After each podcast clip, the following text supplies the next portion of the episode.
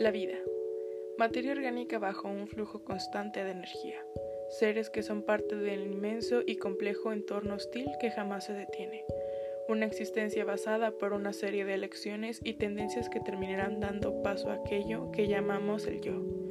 Una perspectiva limitada por lo que sé, lo que conozco, lo que en mi corta estancia en el viaje me lo permite. Un chispazo fugaz de conciencia entre dos mares de eterna nada flotando en el vacío del ser.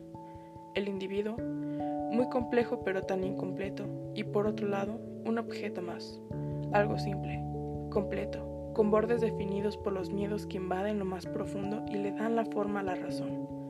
La vida, el contacto con lo real, ya sea por el dolor y el trauma o la conexión espiritual con uno mismo.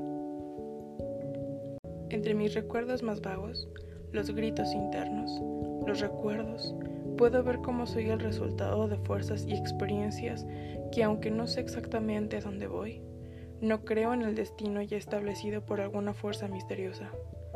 La lógica del aquí y ahora es una filosofía milenaria.